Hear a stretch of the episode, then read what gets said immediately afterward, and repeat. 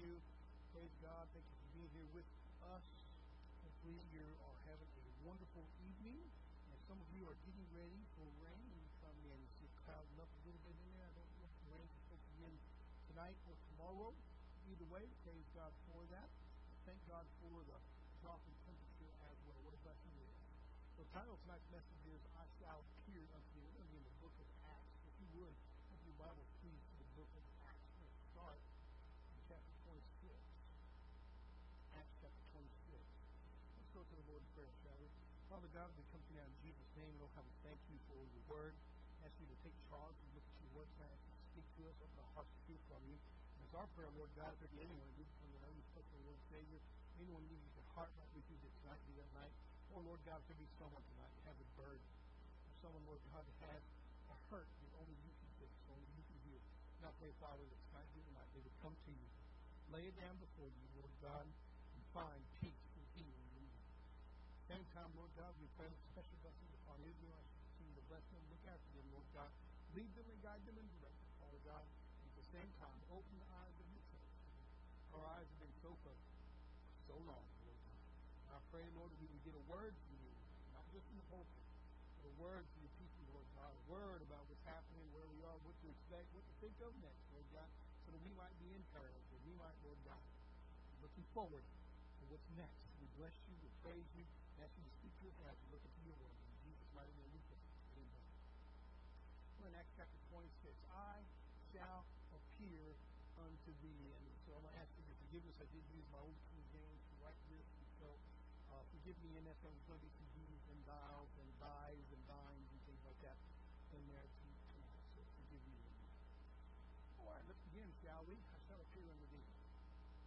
So many of you have seen the pictures in your Bibles about Jesus appearing to the Apostle Paul. And that's really what we're focusing in on tonight, the Apostle Paul and Jesus speaking into his life. There is a lot of neat, neat, neat pictures and a lot of neat, neat, neat sermons about the apparitions of Jesus to the Apostle Paul. Encourage you to go out and see if we can learn a little bit about that tonight. What we have here is a picture of Paul in prison and Jesus appearing up there. If you're joining us online tonight, we want to welcome you, to be here in the sanctuary with us experience what God is doing at Robertson Avenue Baptist Church. So you get to see a picture here. Let me put out a Robertson Avenue disclaimer. This is not an actual photograph, okay? For those of you who might think that it is, it's not. This is an artist's rendition of what he or she thought it may have been like or felt like that at that time. I love that the artist always, almost always, puts Jesus in a stunning white after the resurrection. They always put him in a blinding white light, and I think that's really cool. Think that's a neat way to look at it, a neat way to hold on to some of those things. Um, but they always put Paul in this helpless, down on his ground uh, kind of moment there, and I think that's also true to. Uh, but as I read through the book of Acts more and more, I come to find this Apostle Paul, he, he's not a helpless newcomer. The Apostle Paul was courageous. The Apostle Paul was confident. The Apostle Paul knew that no matter what happened, where he was going, that fueled him to keep on keeping on. And I think we need a good dose of that again in the church today. Sometimes it doesn't matter what's happening. What matters is where we're going, and we need to not ever forget that. So let's begin then. Let's take a look at the next slide. Acts chapter 26, let's read together verses 12 to 18. The Bible says, Whereupon as I went to Damascus with authority and commission from the chief priest, now this is the Apostle Paul giving his testimony. Verse 13, At midday, O king, I saw in the way a light from heaven above the brightness of the sun shining round about me and them which journeyed with me. Let's look at the next slide. And when we were all fallen to the earth, I heard a voice speaking unto me and saying in the Hebrew tongue, Saul, Saul, why persecutest thou me? It is hard for thee to kick against the pricks. And I said, Who art thou, Lord? And he said, I am Jesus whom thou persecutest. But rise and stand upon thy feet, for I have appeared unto thee for this, for this purpose, to make thee a minister and a witness both of these things which thou hast seen, those things in which I will appear unto thee. Delivering thee from the people and from the Gentiles, unto whom now I send thee, open their eyes and turn them from darkness to light, and from the power of Satan unto God, that they may receive forgiveness of sins and inheritance among them which are sanctified by faith. That is picture of Paul's commission. We get a picture of what Jesus said. I have appeared to you for this reason, and I will appear unto you. Hence the title of tonight's message, I shall appear unto thee. Let's begin. I've appeared unto thee, and I will appear unto thee. It's not just a hey, this is something you've seen in the past, and at the end of your relationship, you're going to see me again. You're going to experience God again. As a Christian, every one of us has what we consider to be our Gethsemane moment. What is a Gethsemane moment, you might say? Well, Gethsemane moment is where you went into the Garden of Gethsemane. You went in, and at that particular time, somewhere in your life, you bowed down on your knees and you gave every bit of you to God. It might have been recently, if you're a newer Christian, it might have been 30 years ago, 40 years ago, 50 years, 60 years ago, and it might be something you repeat every two or three days. You go back and say, God, I'm surrendering every piece of me to you. You have that Gethsemane moment where you get that realization there's a part of you you're holding back from God, a part you're holding back from Jesus. And so what you do is surrender it all, like Jesus did. Not my will, but thy will be done. The Apostle Paul was no exception in that. He had his Gethsemane moment. And you might know what that Gethsemane moment is. That's where he's on the Damascus Road. He is walking with authority from the chief priests and from the high priest about to arrest Christians inside of Damascus. He was going to terrorize them, pull them back into Jerusalem, and try his best with all his power, all his tricks, all his persuasiveness, even to the point of torture and imprisonment, to get him to say, Jesus is not Lord. That's why it's so important. It's so important for you as a Christian to remember that Jesus Christ is Lord. We like to think of him as Savior. We like to think of as friend, as buddy. We sing those songs. What a friend we have in Jesus. But we cannot ever forget that Jesus Christ is Lord, and there is nothing beside him. Can I get an amen on that tonight? Not one thing comes close to him. Not one thing can be near him. Not one thing can be beside him. He is Lord, and he alone. In fact, the Bible tells us in the book of Philippians, chapter 2, that at the end of these days, one of these Son is going to come back, and the Bible tells us every knee will bow, every tongue will confess to the glory of God the Father that Jesus Christ is. Help me out now. Lord. He is Lord. So that is something we must remember. In fact, the Apostle Paul tells us in the book of Romans, chapter 10, that if you're going to be a Christian, you must believe in your heart and confess with your mouth that Jesus Christ is Lord. It's extremely important. And that's what Paul was going to Damascus to try to get them to renounce or denounce or to not say at all Jesus Christ is Lord. How many of you are Revelation readers? It's a Baptist church. We all are Revelation readers. We all like, yeah, we got it. We got it all figured out right too at the end. Every one of us do. Anyway, with that being said, though, do you remember what the problem is with those getting their heads cut off? Is because they are going around saying Jesus Christ is Lord. And so they were having their heads removed. If you're a historian, you read history around the Revelation. That was the problem with the Roman uh, government with the Christians was because they would go around saying Jesus Christ is Lord. And so they would stand up and say, if you don't denounce Jesus and say that Caesar is Lord, we will remove your head. And so we end up with verses in Revelation like, the fearful, the abominable, those people will not inherit the kingdom of heaven. You need to think about how important it is that Jesus Christ is Lord. And so as we're thinking about that, just to get off on a, on a little rabbit trail here, what does it mean to have Jesus Christ as your Lord? We know what it means to have him as Savior. We know what it means to have him as friend, as advocate, as sin forgiver. But what does it mean to have him as Lord? We don't talk about that enough. We don't preach about that enough. I don't think we teach about that enough. Jesus Christ is Lord. And when he's Lord, he has the right to tell you anything. He has the right to send you anywhere. He has the right to intervene. He has the right to inconvenience you. He has the right because he is Lord. He's Lord. And we forget about that sometimes. We say, well, you're not Lord, you're buddy, your friend, you're Bubba.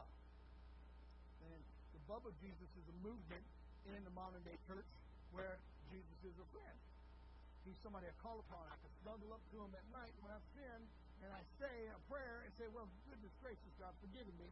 Now I can go right back into my sin again tomorrow. And really, is Jesus Lord again? No, the sin is Lord, isn't it? It keeps calling you back and calling you back and calling you back. So, with that being said, the Apostle Paul shares his testimony. That testimony he gives to the king is that he learned Jesus is Lord. I think it's amazing when Paul, the apostle, Paul, the Pharisee, or at this time Saul, falls on his feet and cries out, Lord, who art thou? You know the story quite well.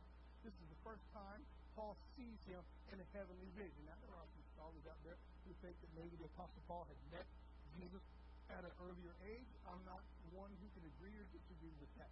However, I can tell you this the Bible tells us this is the first time that the Apostle Paul sees him in a resurrected form. And he cries out, Who art thou? And Jesus says, I am Jesus, who thou persecutest. And of course, the Apostle Paul says, What do you want me to do? Go into Damascus, and it will be told thee what is coming for you. So the Apostle Paul does, verse Paul his time. He gets up, he goes in, you know quite well what's happening. He's struck blind, he doesn't eat, he doesn't drink. Uh, particular disciple named Ananias shows up, prays for him, and scales fall off of Saul's eyes. And I believe that's a picture of what's going to happen with our beloved Israelite. One of these days, the scales are going to fall off, and they're going to look up and say, Oh my goodness, he's the Messiah we've been waiting for. Or not waiting for, the one we refuse to have seen. See, that's the problem with Paul. He knew, just like Israel knows. They know when they read their Tanakh. They know when they read their Torah. They know when they read their prophets. They know when they read their writings that Jesus is the Messiah. There is no doubt about it. There's no mistake about it. There's no way to miss it. He is Messiah. You have to deliberately say, He's not. So, the Apostle Paul, actually, or Saul at this time, meets Jesus the first time on that road. And so, if we began our message out this evening, I've appeared unto thee, and I will appear unto thee. That first reference, I've appeared unto you, was remember. Remember what happened in your Christian life. And so that brings us to our first point tonight. And we're not going to have this inside the PowerPoint. This is going to come from my heart here. First point we're having tonight is take time to remember what God has done for you. Sometimes we forget about that. Sometimes we think what God has did in our life and what God is doing in our life is of little or no value. But I want you to know what God has done in your life is of great value and is greatly to be testified about. It is something you should treasure, something you should tell about, something you should share with everybody in your life. What God is doing right now in your heart, in your life, is a testimony. Some of us forget that. The Apostle Paul talks about that. Jesus reminds him I have appeared unto thee. Can you remember when you became a Christian? Can you remember how it felt the first time you realized He forgives all our sins? Do you remember what it felt like the first time you heard His voice? Do you remember what it felt like the first time His Word became open to you? Do you remember the first time it felt like when you did His will and you saw somebody else come to know Jesus Christ? There's no greater feeling in the world. I once preached a sermon in Detroit, Michigan on the greatest thing since sliced peanut butter. Y'all are looking at me like I'm crazy. Let me tell you, up in Yankee Land, they have sliced peanut butter. Y'all. You could go into the supermarket, you could go into the peanut butter aisle, and it looks like sliced sandwich cheese. And let me tell you, I bought some, I ate it, it was the worst thing I ever had in my life. So it wasn't the greatest thing I ever had. But they did. In Detroit, Michigan, had sliced peanut butter. And I preached that sermon on it because the pastor who picked me up, he was like, You're from Texas, and we had a good time with Texas versus Detroit. And he, he loved the way I say Detroit. He said, you don't, you don't say Detroit, you say Detroit. And he would just really, really, really emphasize how I say Detroit. Of course, I get tickled at how they say things like bag. They don't say bag, they say bag. Mm, it sound like that. So I had a good time with them. Really good time. They had a really good time with how fast the Texans talk. And I was like, I speak slow when it comes to. Slow. I speak slow where I come from. Texans can speak fast. We can speak a million miles a minute. Why? Because Texans believe in saying it and getting it done. The Apostle Paul, however, reminds us how to share our testimony. He reminds us that what happened to you in your past is worth sharing. And we need to remember what Jesus did in our lives. We need to remember the things He's done in our lives. Remember how He saved you and share it with us.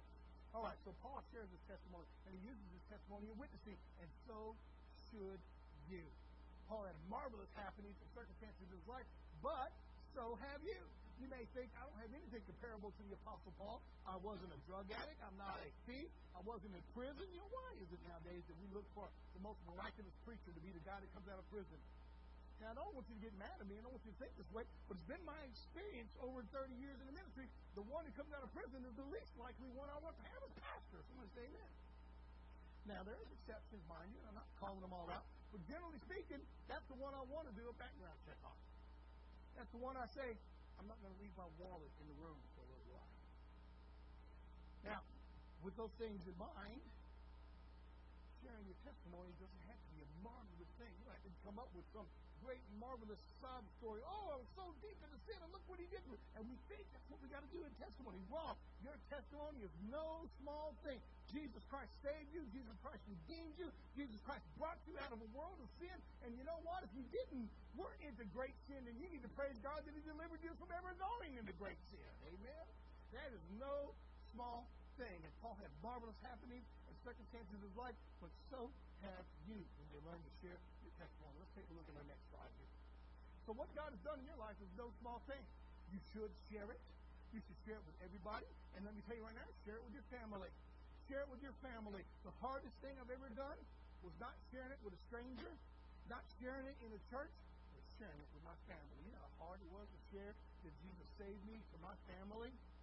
That was super, super hard. And I want to encourage you. Share it with your family. Share it with your friends. Share it with your coworkers. Share it with the people on your team. Share it wherever you go. Share your testimony. What God's done in your life is no small thing. And not only share it, but live it. Live it. Live it out. Proclaim it. Make sure that they see it in you. And then, like Paul, like we're getting here, Paul shares his testimony to the king here in Acts chapter 26. He reflects on it. This is what God has done for me. You take time to reflect on as well. Let's move on to the next slide. I'm running out of time there. So did you catch that? Remember verse 16 here? But rise. This is Jesus speaking here. But rise.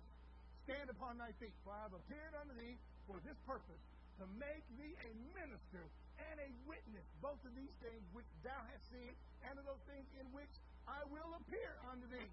So we've got a past appearance. I showed up in your past, and I promise you, Paul, I will show up in your future. And that's where some of us Christians need to be encouraged tonight. We've had Jesus in the past. We've had our salvation experience. We've had our Gethsemane experience. We've even had our testimony sharing experience. But you know what? It seems like sometimes we're just running on empty, running on fumes, trying to get to the next gas station. You need to be encouraged tonight. We will see him again. We surely shall. Ah, we're going to see him again. One way or the other, we're going to see him in this body or in the next. We're going to see him in this age or in the next. It doesn't really matter. We're going to see him. And Paul reminds us of that. I will appear unto thee. Let's move on to the next slide. I've appeared unto thee, and I will appear unto thee. Christian growth, however, is a process. It's something that starts young. In fact, scripture understanding starts young. A lot of us love to think that young Christians can understand at a experienced Christian level. That's completely wrong. We want to give a young Christian all of those truths that's taken us 30, 40 years to learn. And then we chastise, well, how come they don't know what we know? Well, they haven't lived what we've lived. They haven't experienced what we've experienced. They haven't understood what we understand. And so a lot of times when we get into Bible studies, and I'm not putting down Bible studies or anything like that, but a lot of times we want to take those new Christians and say, how come you're not like me? Because he hasn't lived the way you lived yet. No. He's still worried about whether or not God's going to help him pass a test or God's going to pay a bill for him. You're worried about whether or not your family's going to heaven. You understand the difference? You understand the difference there? Christian growth is a process, and it doesn't happen overnight. It comes in time. It comes in time. And Christians are supposed to begin and understand it. We're supposed to begin that like babies. They start experiencing hunger, and they want to reach out and get hold of God's Word, and the first thing they feed upon is milk.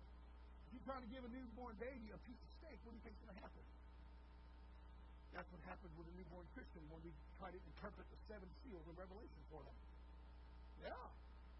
We try to interpret those things for them. Give them the milk first. And then sometimes when we get old as Christians and we think we want some steak, but you know what? I know right now there are some of us in this congregation, some of us who know that steak is really hard for us to eat when we get older. Don't believe me? I got a broken tooth up here, and I think it's funny every time Betsy gives me corn on the cob, and I love to eat on corn on the cob and read that one line. I think it's hilarious. You see my broken teeth? That's right. Broken right in the middle. And I think it's hilarious to leave that one row of corn. I, I just keep on eating that way. Here's my point, though. My point is this sometimes when we get older, sometimes it does well to get back on milk. Sometimes we need to get a refresher, and sometimes we need to go back on a softer diet because our body handles it more. As we get older in Christianity, we realize that the more we become childlike, now the scriptures tell us this, the more we become childlike, the more we trust God Almighty. Are you understanding what I'm saying this evening? In fact, the Bible tells us, unless we become like children, we will not inherit kingdom God. Now, it takes appearances and future appearances to grow us in Christianity. Every Christian will have a God moment, God moments, God moments, God moments throughout their life. They come whenever God sees fit. They come in the church sometimes. They come in preaching sometimes. They come in teaching sometimes. They come when you're out doing God's will. They come when you're serving God. And they come when you're being faithful to God. And in my experience, in my life, they come when you're not in the church, when you don't think you're doing God's will, but you're wanting and you're desiring to stay faithful to God's will. Even when everyone else is looking at you saying, don't do that. And you continue doing God's will, and God's moment happens. It grows us. And it encourages. And reminds us later on down the road, if I stay faithful, this is what will happen. This is what will happen. I don't know how God will do it. I don't know how God will deliver me, but I know He will. Let's take a look at our next slide.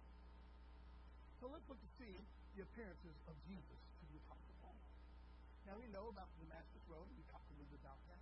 We know about that appearance, and as the Apostle Paul tells King Agrippa, that we read about there in Acts 26, about it in his testimony. And I love that the Apostle Paul declares to us that Jesus spoke to him in the Hebrew tongue. Can I tell you something about Hebrew? This may come as a shock. There was no curse words in Hebrew. You have to borrow curse words from other languages when you use them. Oh, they know what they mean. You have to borrow one. These are curse words. It's a swear word, like we have in English, like we have in other languages. They have to borrow them from other languages. There is no God. It's pure. It's a holy language. It's very godly. Although when you try to speak it, you try to learn it, my advice to you is don't do it in your neighbor's face until you learn how to do it right. Because you will little spittle flakes off. All right. So, Apostle Paul tells King Agrippa about it in his testimony. He shared about what God did in his life, about how Jesus was revealed in his life, and how he came to know him as Lord. He said, He's so much Lord in my life that I will go to Caesar, I will go to Agrippa, I will go to Festus, I will go to the Jews, to the Gentiles, I will stand in front of demons, I will be shipwrecked night and day. I will do his will because he is Lord. So let's see if there are any others how they might relate to our Christian growth experiences tonight. Let's look at our next slide. So let's take a look at this one right here. This is Acts chapter 16, verses 9 through 10. We call it the Macedonian man or the Macedonian vision. And so this is where we, if you're a Bible reader, get introduced to a man by the name of Luke. Luke is the beloved physician, and most scholars believe that he may be the picture that Paul sees there. But let's take a look here in Acts 16, verses 9 to 10. And a vision appeared to Paul in the night. There stood a man of Macedonia and prayed him, saying, Come over into Macedonia and help us. And then notice in verse 10, and after he had seen this vision, immediately we, notice it changes from third person to second person, or, or first person here. Uh, notice that it changes from they to us, from them to we. And after you've seen the vision, immediately we endeavored to go into Macedonia, surely gathering that the Lord had called us for to preach the gospel unto them. Now you need to understand the context of this. The Apostle Paul is doing his best to get into Asia Minor. He wants to go preaching there. And Jesus is actually saying, Don't do it, don't do it, don't go, don't go. And he gets a vision. He says, Go to Macedonia instead. Go to Macedonia instead. And we don't have time to talk a little bit about how the Apostle Paul tried to, tried to buttonhole God. But we've all done it, haven't we? Well, I can just do a little bit of it, God, and it won't hurt. I'll just do it my way. Well, this right here really doesn't count. It does count. It does count. And it is still rebellion God intervenes here. Jesus intervenes here. Look at the Macedonian vision here. After you've seen the vision, immediately we endeavored to go into Macedonia, assuredly gathering that the Lord had called us for to preach the gospel unto them. Let's take a look at the next slide. So here's a picture we have here of Paul's vision of the Macedonian man. We don't really know what the vision was like. Paul does not really describe it to us. All we really get from it is the book of Acts. And Acts tells us they seen a vision and they endeavor they need to go into Macedonia. We don't know what it looked like. We don't know what it sounded like. All we know is that it happened. And this is the artist's rendition for what they think it may have looked like. All right, next slide. Macedonian call. How can we apply the call to our lives? Well, number one, came to Paul in the night. There is something you need to learn that. There is something you need to learn. There's something I need to put back to work in my life. There's something every Christian needs to not forget. It came to Paul in the night. What does that mean?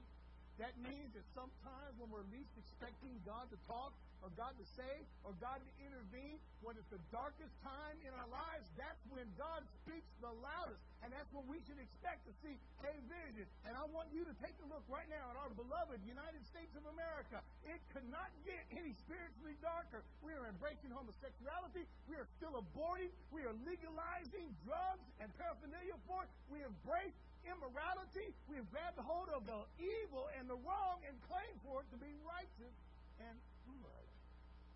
So we are living in a spiritually dark time. And I believe very soon, very soon, God's going to start giving Macedonian vision to his ministers, to his saints, to his people. They may feel like I need to go into Asia, I need to go into Asia Minor, I need to go into China, I need to go somewhere else. But God's going to say, I need you in Macedonia. I need you, listen to me now, I need you in Washington, D.C. That is a pit right there of filth, slime, and grime. Somebody say amen. We need a Christian there. We need a preacher there. We need another evangelist. When's the last evangelist we had? There's Some people tell me all the time, Pastor Joshua, is God going to raise up another Billy Graham? I don't know. But I believe the call is there. And all you've got to do is be faithful to it. It came to Paul. Listen to me now. Paul's vision came in the night. And it came when it was dark in his life. And I want to ask you, is it dark when you are? Right now? Are you? Perhaps you're online. You're saying, Pastor, it's been so spiritually dark and God's been so quiet to me. Let me tell you, that's when God speaks the loudest. When we start shutting out what the world is saying, when we start shutting out what our family's saying, when we start shutting out what anybody else is saying, and start listening to what God's saying. Is dark where you are right now? Are you, Paul? Or are you the Macedonian? Perhaps you're the one crying out as a Macedonian saying, Come and help me, God. I want you to know people God's hearing your prayers as well. You will keep praying, He's going to send a Paul to come and preach to you. He surely will. Look with me in the third part here. You're either crying out, where to next, or you're crying out, God, come and help us. There is no in between. If you're in between, you're out of God's will. You're in between saying, I just don't know what to do, don't know where to go, don't know what I'm here doing, you're out of God's will. You're either saying, God, where should I go? Or you're either saying, God, send someone to come help. Don't know about you. I've joined my brothers over the last year or so in our associations in our other churches saying, God, rise up another one. God, rise up another preacher. God, if it's me, God, if it's us, God, if it's them, God, we don't care. We need another one to stand up and preach to our nation again that there is only one name given under heaven by which men must be saved. There's only one name salvation can come to. There's only one name, Jesus. And for somewhere, some reason down the line, we have forgotten and embraced Islam. We've embraced Hinduism. We've embraced Satanism. We've embraced every religion under the sun except for the one true religion, Christianity. We need that preacher again. Which one of you? That's me crying out. Right now, God, send a call to my family. God, hears your prayers. However, will let you know you may be the Paul God sent. So you know what, Paul? Start living it. Start declaring it. Start being obedient Pastor, I am Paul. I'm asking, where should I go? Well, you know, a Macedonian is not promised to you. What are you waiting for? What are you waiting for? That's your invitation to get involved. Let's take a look at the next slide. at another apparition of Jesus here. In the city of Corinth, Acts chapter 18, verses 9 to 11, one of my favorite visions the Apostle Paul had. One of my favorite apparitions. Acts 18, 9 through 11. Then spake the Lord to Paul in the night by a vision. By a vision. This is what Jesus said. Be not afraid. Speak and hold not thy peace.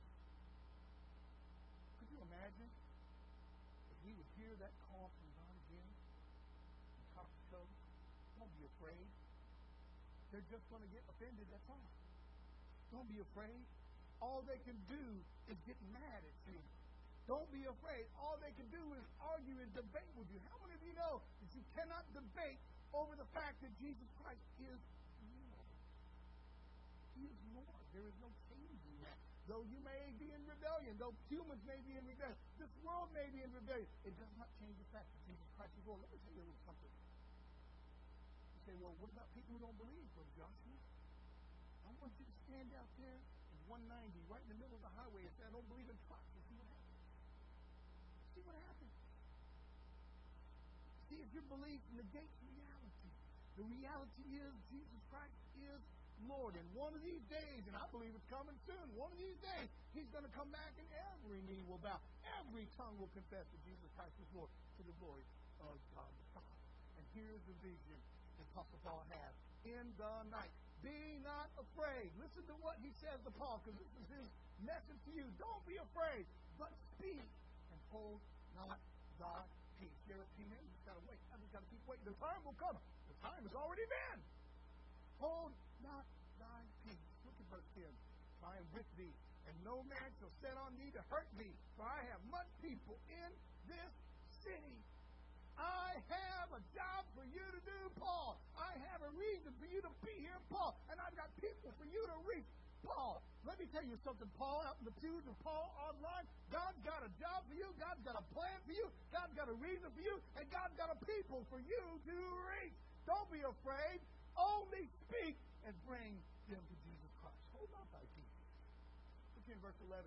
The Apostle Paul says he continued there a year and six months, 18 months teaching the Word of God among them. Eighteen months. Two letters. Maybe three. Go out to the church. Something to think about. So let's take a look at the next one. Here's what Corinth looks like today. I said, man, that wasn't worth visiting. I wonder how many people got saved. I wonder how many people received Jesus Christ. I wonder how many people became ministers through Paul's ministry. How many deacons were made? How many Sunday school teachers were made? How many pastors, bishops, elders, how many missionaries came out of Paul's 18 months? Oh, you can see the ruins today. That's not all of Corinth. That's just some of the major structures in the. But think about it. 18 months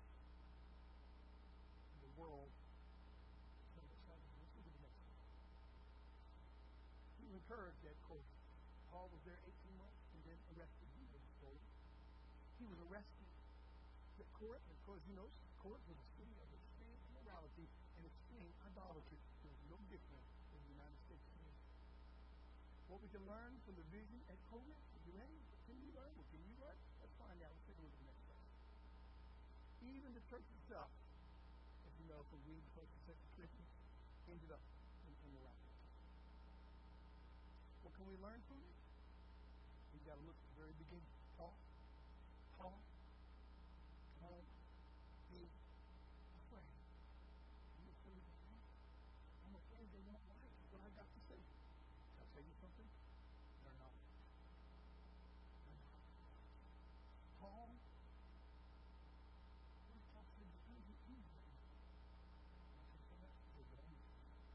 Paul, they're going to look at and say, I don't believe. To. It's going to be that one. It's going to be that one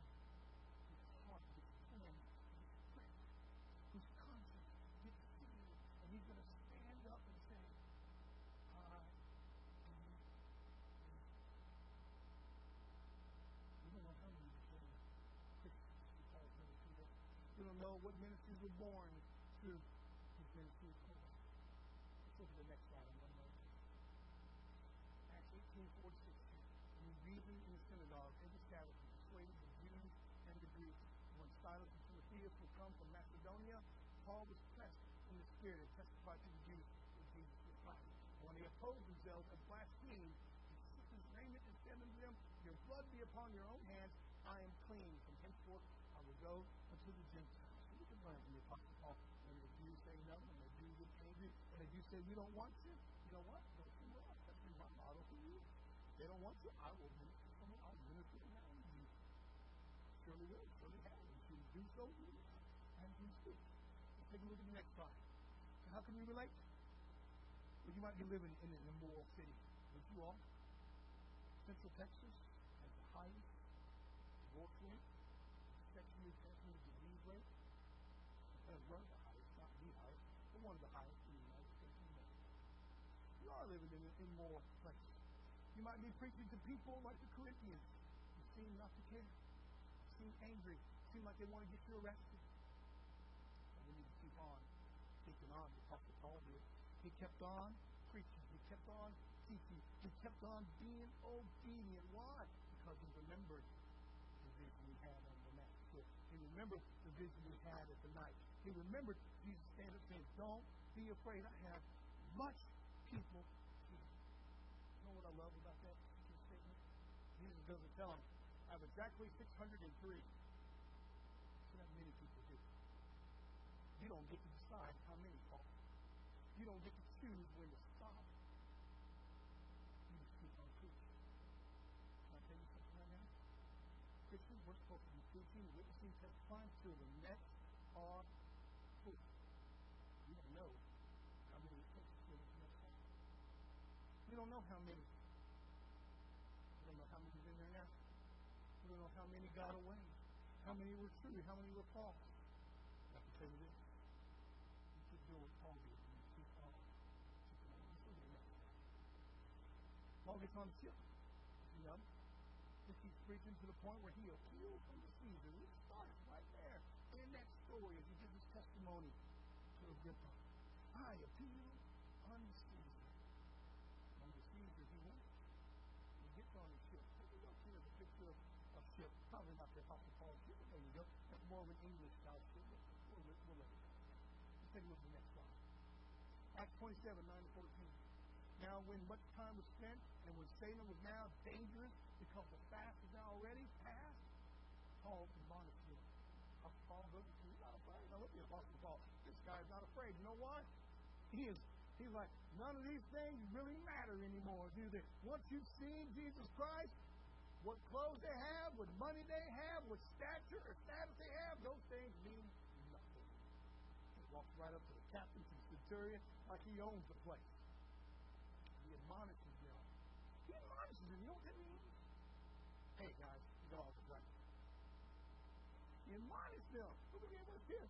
And said to them, Sirs, I perceive this voyage will be with hurt and much damage, not only of the lading and the ship, also of our lives.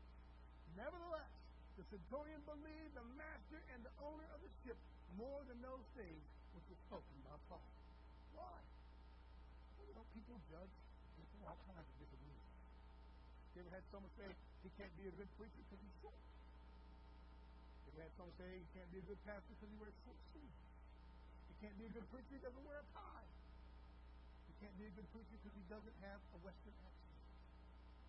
There are things out there. You ever had a job not given to you because you weren't what they were looking for physically? Too short, too tall, too skinny, too fat. It happens. And they look down at this little bitty Jew. Say, what do you know about anything other than your clothes? What do you know about anything? Apostle Paul told them. The reason why he told them? Because he knew it was going to happen. It's going to happen. I'm running out of time again, and I know the actual plan to do this. Verse, verse 12 here. And because the ha- haven was not commodious to winter in, the more part advised to depart thence also, if by any means they might attain to Phoenix, and there to winter. Now let me give you a modern day translation of that. That means the harbor they were in didn't make them happy. Why? Because there wasn't enough taverns, there wasn't enough places uh, to entertain next to this week. Okay?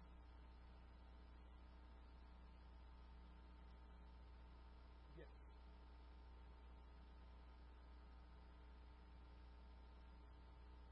Okay. Thank you, Joe. I, I appreciate. Thank you very much. I'm going to hold to my particular belief in it, and you can move to Gary if you wish. That is okay. Uh, my scholarly teaching my, my understanding was that, that Haven was not a happy place for the state of Tennessee. Yes, I do agree that they didn't have no food or items to get to be happy in. We'll let it go with that. Thank you for your opinion. Because the haven was not commodious in winter, then the more part advised to depart and also let's get out of here. Find any means they might obtain Casitas, and there the winter, which is in haven of Crete, lieth toward the southwest and northwest. And when the south wind blew softly, supposing that they had obtained their purpose, loosing them, they sailed close by Crete. But not long after there arose against it a tempestuous wind called Euroclydon. You might say Euroclydon. Euroclydon. Let's learn a little bit about Euroclydon. Next slide, please.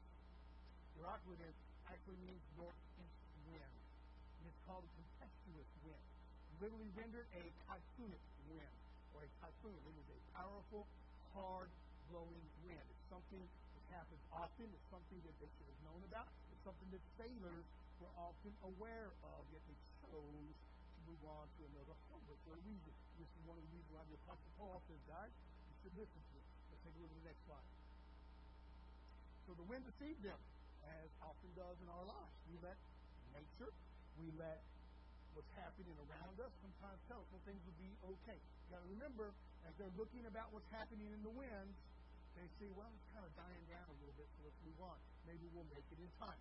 So the wind deceives them, and they get caught up in the storms of life. And perhaps we have done that. Perhaps you're doing that. Perhaps you, right now, are at home online saying, well, things are going to be okay. They're going to be the way I want them to be. Don't get fooled. Don't get fooled. You can't fix it. You can't change it. It's not okay. Your home's a war zone. Why? Because it doesn't have Jesus as Lord. Will not be okay until Jesus Christ is Lord in it. You can try anything you want to. You can get Dr. Phil. You can get Oprah Winfrey. You can get anybody's advice in the world. But until Jesus Christ is Lord, then the, winds are just deceiving you. Let's look at the next slide. Acts 27, verses 20 to 24. And when neither sun nor stars in many days appeared, and no small tempest lay on us, all hope that we should be saved was then taken away.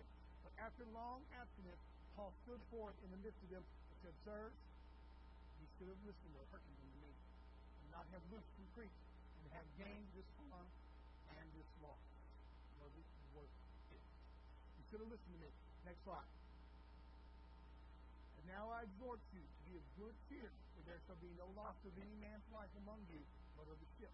For there stood by me this night the angel of God. And we're looking at that other appellation, the angel of God, whose I am and whom I serve, saying, Fear not, Paul, thou must be brought before Caesar.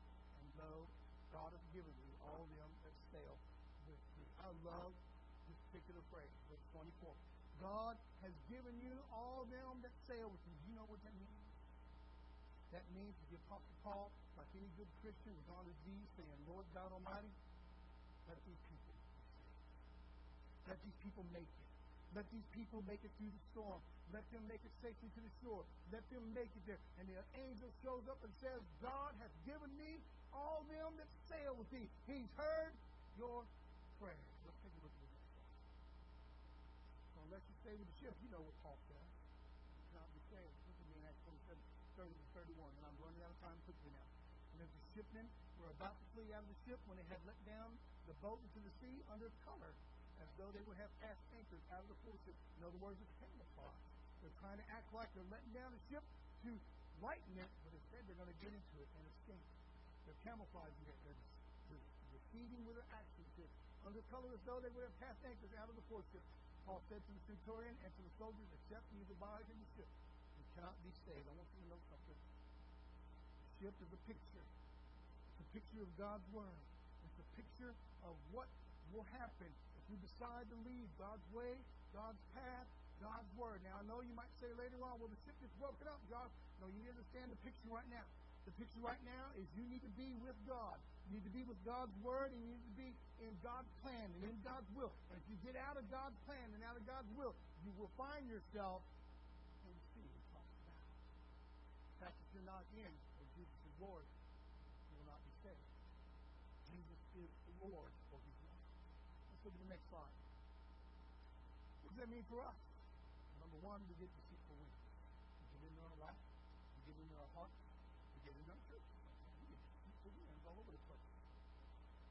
You fresh wind, you may need a revival. That's what I say with Pastor. Hey, First Timothy 1.19 talks to us about a shipwrecked faith. Look with me in verse 19. Holding faith and a good conscience which some have put away concerning faith that made shipwreck. In other words, they just let it go wherever it was going to go. You hit places, you hit rocks, you hit islands, you ran aground. Do we do that with our faith? Of course we do. People ask me, Pastor, can you lose your salvation? I don't believe so. Not one iota of a minute. I promise you, you can make shipwreck. You can make shipwreck of your faith. You have to go to God saying, How do I get out? Let's look at that next slide. You got to stay with the ship. Might be broken, it might be wrecked, it might be battered by the wind. So you stay with the ship. Especially if you want to get back to the We're going to have a word of prayer tonight. Jesus has spoken to you.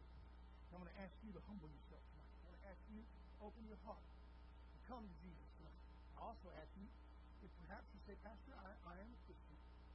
I'm not walking right with God. Do you to come? Pastor say, Brother Johnson, you be a member of the church? Would you be willing to come? I'm going to ask you to humble yourself. Bring yourself to Jesus tonight. Let's pray together. Father, I come to you now in Jesus' name, and oh, how I thank you, Lord God, for your word. I'm asking you, Lord God, to reach out and touch us and take charge. I'm also asking you, Lord God, us. Anyone who needs to come to know you, anyone who needs to get their heart right with you, anyone who needs to be a part of us now, let tonight be the night, Lord. We give you the praise, honor, and glory in Jesus' holy name. Would you come as we sing just one song, just a verse or two? Only clusters, would you come to you? Would you come?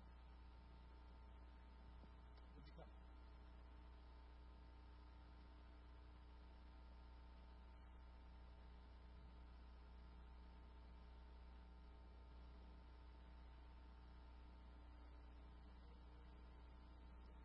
I see. Would you come? Would you come? Would you come?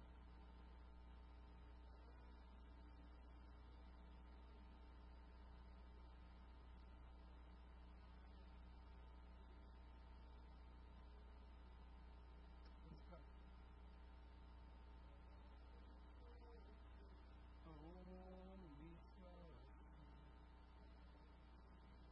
Is it dark? Would you come? You need to hear him? Come on.